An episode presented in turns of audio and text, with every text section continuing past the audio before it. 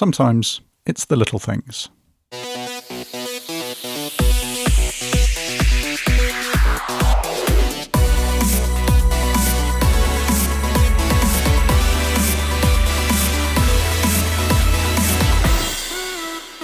Hello, and welcome to this week's Urgent Bite, brought to you by the Royal New Zealand College of Urgent Care.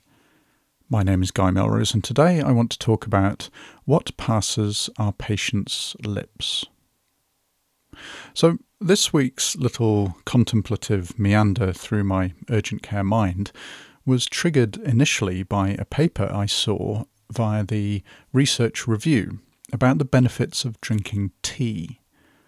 Now, as someone who was weaned on tea and drinks double digit numbers of cups a day, I was always going to click on a study that looked at the health benefits of tea. The paper in the Annals of Internal Medicine had shown benefits to cardiovascular health in patients who drank 2 to 10 cups of tea a day. This made me happy to learn that my lifelong addiction might have health benefits, but I was not sure I could make that paper a subject of an urgent bite. But it did get me thinking about how a cup of tea can be a useful treatment adjunct to us in urgent care. A while ago now, I used to do some locum work in the emergency department of Whitehaven Hospital in Cumbria. I enjoyed working there for a number of reasons. The Lake District is a beautiful part of the world, and the drive there was always a treat. But the thing I remember was how friendly it was, and this was highlighted by the way trays of hot toast and pots of tea were regularly brought to the staff room. As with most EDs, upon discharging the patient, we had to code the consultation by ticking various boxes to provide a diagnosis and any treatment given. I always remember one of the senior doctors there would often add in a little extra tick box to their discharge sheet and write the words cup of tea and then tick it. They often would make a cup of tea for patients, often older patients who were waiting transport home. They considered it a treatment, so wrote it on the form, and I think they're right. If I were in an emergency department, having had an injury and was feeling a bit under the weather, I'm sure a cup of tea would make me feel better. Indeed, I remember being called at 4 a.m. to the ward as a house officer to sort out some night sedation for a patient who was wandering.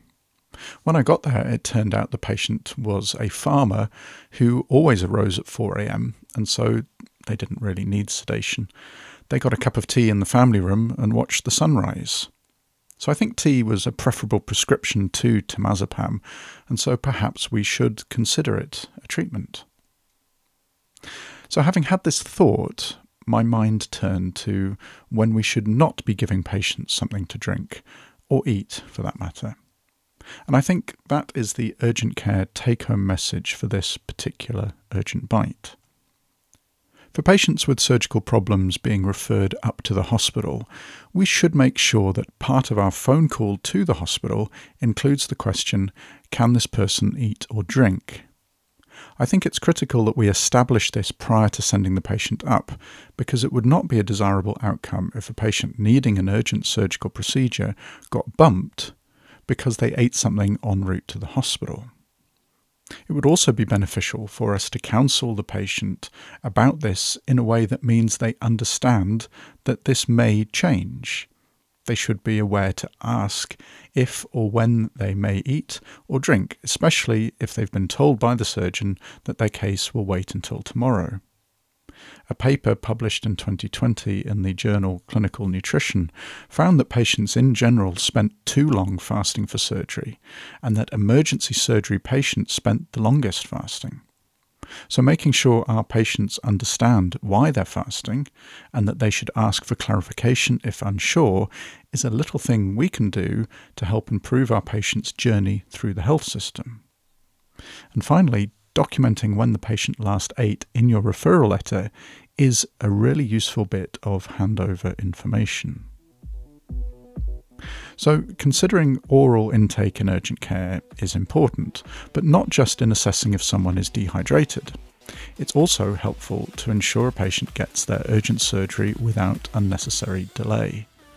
And while a cup of tea seemingly has long term health benefits, occasionally a cup of tea might be just the right medicine.